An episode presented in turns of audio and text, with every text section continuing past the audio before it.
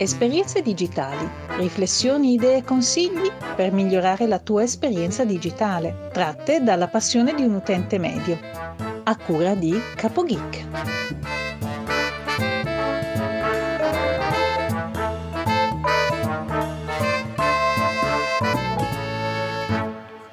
Buongiorno amici, ma soprattutto buongiorno amiche. Benvenuti da Capo Geek e bentrovati a una nuova puntata di Esperienze Digitali. Continuiamo la nostra avventura col nostro nuovo piano editoriale e oggi vi voglio parlare di una serie tv, in particolare di un nuovo episodio di Black Mirror. Per chi non lo conoscesse, Black Mirror è una serie tv che va in onda su Netflix. Per quelli come me che hanno qualche annetto in più, è una serie tv che si ispira a una vecchia serie tv degli anni 80 e prima ancora una degli anni 60 che si chiamava Ai confini della realtà. Quindi ogni episodio è a sé stante, ha un inizio e una fine, è autoconclusivo diciamo. Cosa di particolare l'ultimo episodio uscito? Che praticamente è un video interattivo. Questo cosa vuol dire? Vuol dire che durante ehm, tutta la puntata in alcuni momenti bisognerà fare delle scelte al posto del protagonista. Quindi uscirà un banner sotto il video e avremo pochi secondi per decidere le sorti del protagonista.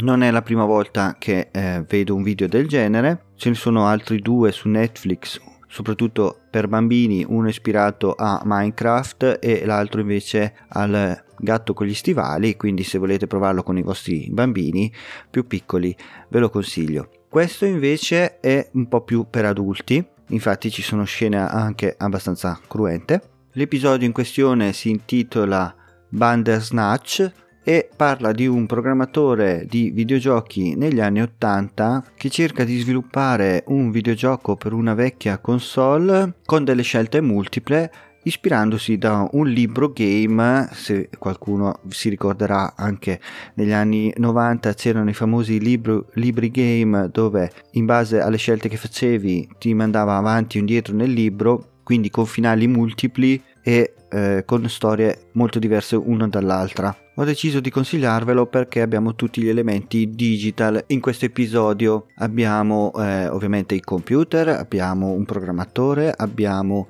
soprattutto l'interattività all'interno dell'episodio. Quindi se siete curiosi di sapere se il nostro protagonista riuscirà o no a finire il suo videogame, ve lo consiglio vivamente e soprattutto vi consiglio di non perdervi i titoli di coda Spero di avervi dato un buon consiglio e se lo vedete fatemi sapere poi le vostre impressioni oppure potete mandarvi i vostri feedback sempre tramite i link che trovate nelle note dell'episodio oppure cercatemi su tutti i social come Capo Geek, sono sempre io.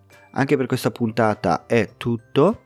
Prima di concludere, sempre i soliti ringraziamenti a Teresa e Marisa per la sigla. Vi lascio con la solita frase che dice sempre mia moglie: anche oggi abbiamo imparato qualcosa, non possiamo morire ignoranti. Un saluto da Capo Geek e ci risentiamo nella prossima puntata.